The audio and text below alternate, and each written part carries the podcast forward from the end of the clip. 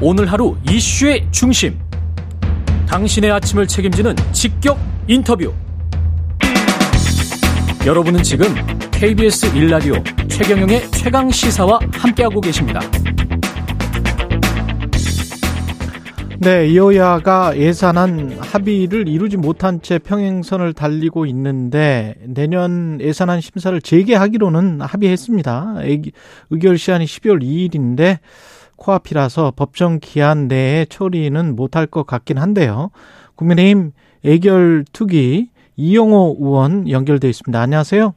예, 안녕하세요. 예, 심사 재개는 하기로 했으니까 일단 다행이고요. 합의한 배경은 어떻게 그래도 어, 협상을 해서 타결할 수 있는 뭔가 여지를 서로 간에 봤나 봅니다.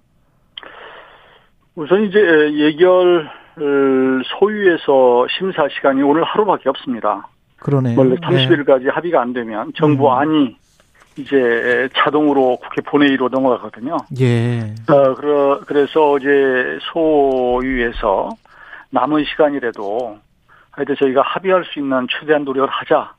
그런 데까지는 이르렀고요. 음. 다만 오늘 시간으로 봐서는 너무 촉박해서 예. 모든 사안을 합의해서 넘기기는 뭐 불가능한 그런 상황이 됐습니다. 그 오늘 그러면 애결위원장 여야 간사 정부까지 네. 참여하는 소소위는 하는 거죠?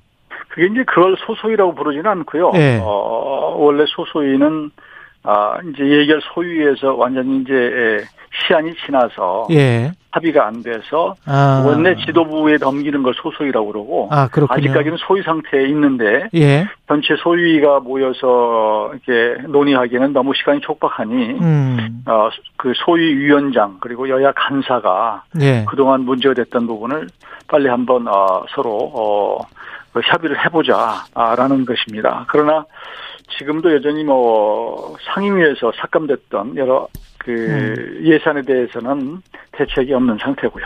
소위 위원장 여야 간사가 서로 이제 논의를 해보는 단계라고 말씀하셨는데 여당에서는 지금 가장 그래도 꼭 예산에 넣어야 되는데 잘 안 되고 있는 것 중점으로 지금 생각하고 있는 게 뭘까요?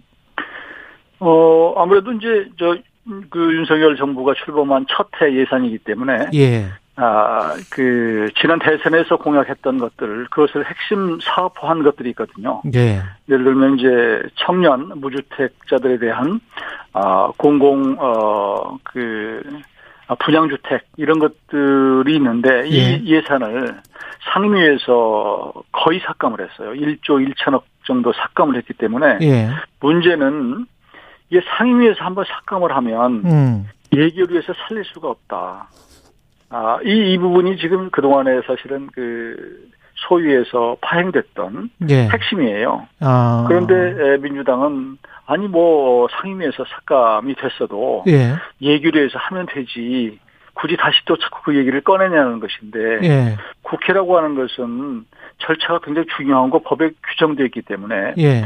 아, 상임위에서 다시 좀 돌려서 일단 삭감했던 것을 좀 보류시켜서 올려라. 그러면 우리가 논의할 수 있다라고 그동안에 논란을 벌여왔던 것이고요. 예. 만약 민주당의 말처럼 상임위에서 음. 삭감한 것을 다시 예기로 해서 심사하는 아, 것이 관행화되면 상임위 예산 심사가 무력화된다. 음. 아, 국회는 매우 전례가 중요한 것이기 때문에 이건 안 된다라는 게 저희 입장이었습니다.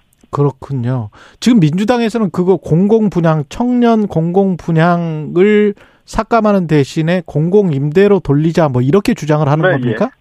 예. 예, 그렇게 얘기를 했고요. 예. 공공 임대와 공공 분양이 뭐 차이가 있냐 이렇게 생각하실 수 있지만 예. 많은 무주택자들이나 청년들이 임대에 들어가기를 싫어합니다, 사실. 음. 저도 예전에 국토위에 있었는데 임대주택 지키기가 굉장히 어려워요. 음. 우선 님비 현상이 있어서 어느 지역을 선택하면 우리는 왜 저 임대주택이 들어오느냐 이런 거거든요. 음.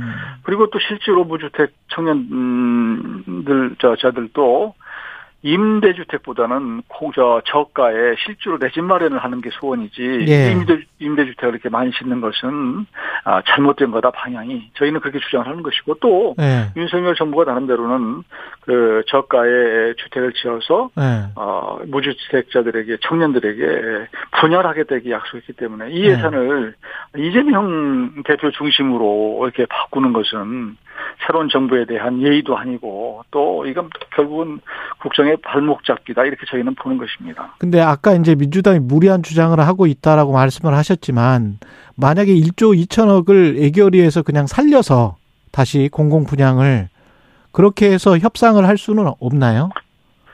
어 그래서 저희는 이제 그렇게 예. 근데 문제는 그 상임위에서 삭감한 것을 얘기해서 살릴 수가 없는 거예요. 삭감은 예. 음, 이게 문제라니까요. 그래서 음. 어 지금은 민주당 쪽에서는 자꾸 말로는 그걸 우리 얘기를 해서 살려서 다시 보내면 되는 거 아니냐 얘기를 하는데 예. 이게 법 위반이에요. 그럼 법 위반이다. 예, 그리고 또 상임위의 예산 심사를 무력화시키는 거예요. 그 형해화시키는 거다. 예. 그럼 앞으로 다수당이 상임위에서 맨날 삭감해서 보내고 그러면 상임위에서 왜 예산 심사를 하냐. 예. 얘기를 다 하지. 근데 알다시피 예산이라는 게 내년도 예산은 639조나 되거든요. 음. 그 많은 예산을 예결에서 볼 수가 없어요. 그러니까 모든 어차피 국회라고 하는 게 상임위가 다 있어서 상임위에서 전문성 있는 사람들이 봐서 올리는 거거든요. 예. 그러니까 그렇게 해야지 예산 심사 효율적으로 되는 것이고 거기에서 더 전문성 있는 사람들이 충분히 봐서 올려줘야지 이걸 부탁되고 그냥 삭감해서 기분 내키는 대로 올려놓으면 그 법에는 삭감하면 못 살리게 돼 있는데 이건 매우 감정적인 예산 심사다 라는 거예요.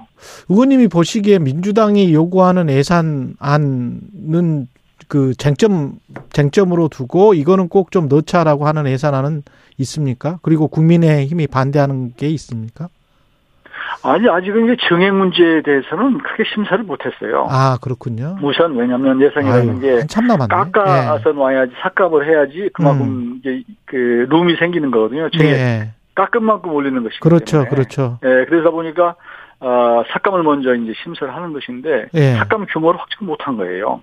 근데 이제 민, 저, 민주당 쪽에서는 예. 조금 전에 말씀드린 그 공공 음, 그 분양 이 예산을 1조 1천억을 깎아서 예. 이걸 지역 예산이나 혹은 민, 저, 이재명 음, 어, 대표가 주장하는 지역 화폐 같은 거 예. 이런 쪽에 넣자는 건데 음. 이건 저희로서는 받아들일 수가 없는 사안이죠. 아, 국민의힘 받아들일 수 없다. 지역 화폐와 공공 임대주택 예산안 증액에 관해서는 받아들일 수 없다. 그런 입장이시고, 예, 그렇죠. 뭐 그러나 이제 뭐늘 음, 이제 이 합상이라는 것은 음. 뭐 마지막 단가 가면 적어도 상대에 대한 배려가 조금씩 있을 수 있는 것이니까 예, 막바지 단계에서 뭐 어느 정도 배려가 될 수 있는 것이겠죠. 저는 그렇게 생각합니다. 서로 간에 그런 배려할 수 있는 부분에 관해서는 전략적인 부분이라 방송에서는 말씀 못 하십니까?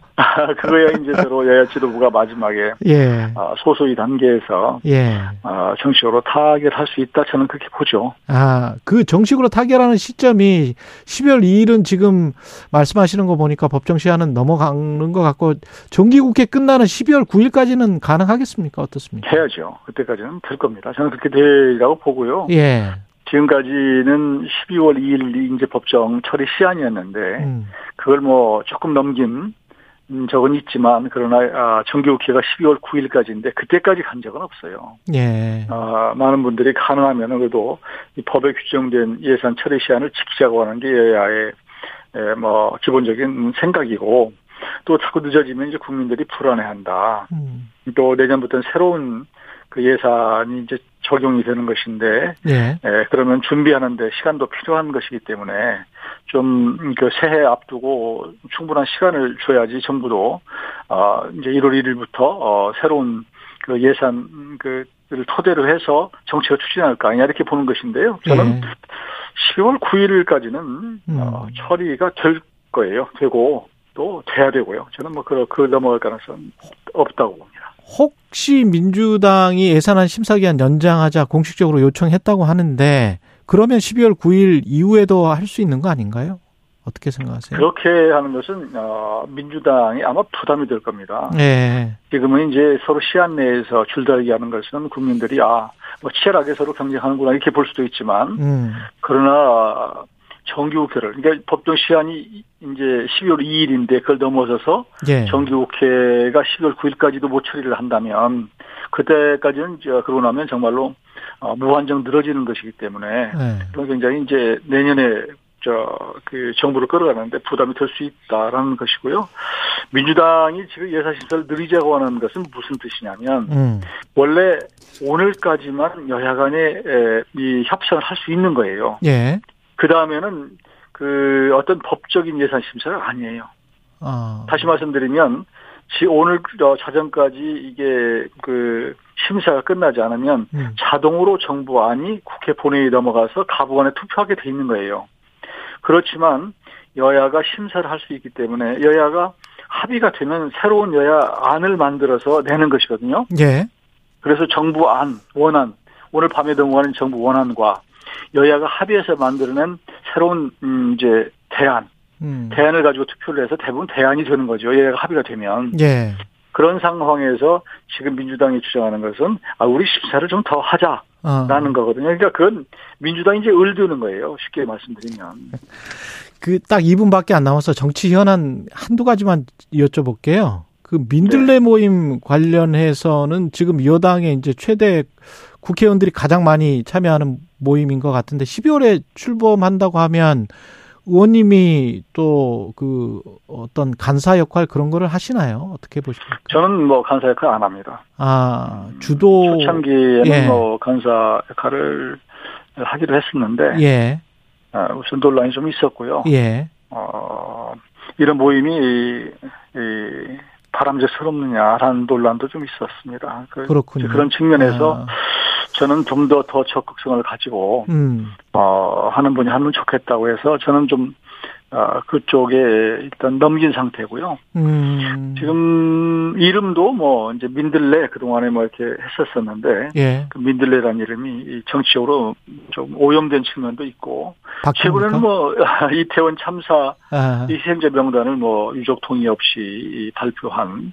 그런 친민주당 매체 이름이 민들레더라고요. 그래서 그건 뭐 적절치 않은 이름으로 새로운 이름으로 쓰는 것으로 알고 있고 예. 어 지금도 여전히 그런 모임에 대해서 조금은 논란이 있습니다만 음. 그러나 어 윤석열 정부의 정책을 적극적으로 뒷받침하고 적어도 집권 여당으로서 어 의원들이 뭐 방향과 중심을 잡는 그런 모임 정도는 필요한 거 아니냐. 아, 그런 여론이 또 있어서 음. 아마 이달 정기국회 끝나고 나오고 나면 그러면 뭐 모임이 출범될 어, 것으로 이렇게 보입니다. 예, 알겠습니다. 여기까지 듣겠습니다. 국민의힘 이용호 의원이었습니다. 고맙습니다. 네. KBS 1라디오 청년의 조연사 1부는 여기까지고요. 잠시 2부에서는 민주당 송영길 전 대표 만나보겠습니다. 한 번 더 뉴스도 준비되어 있습니다.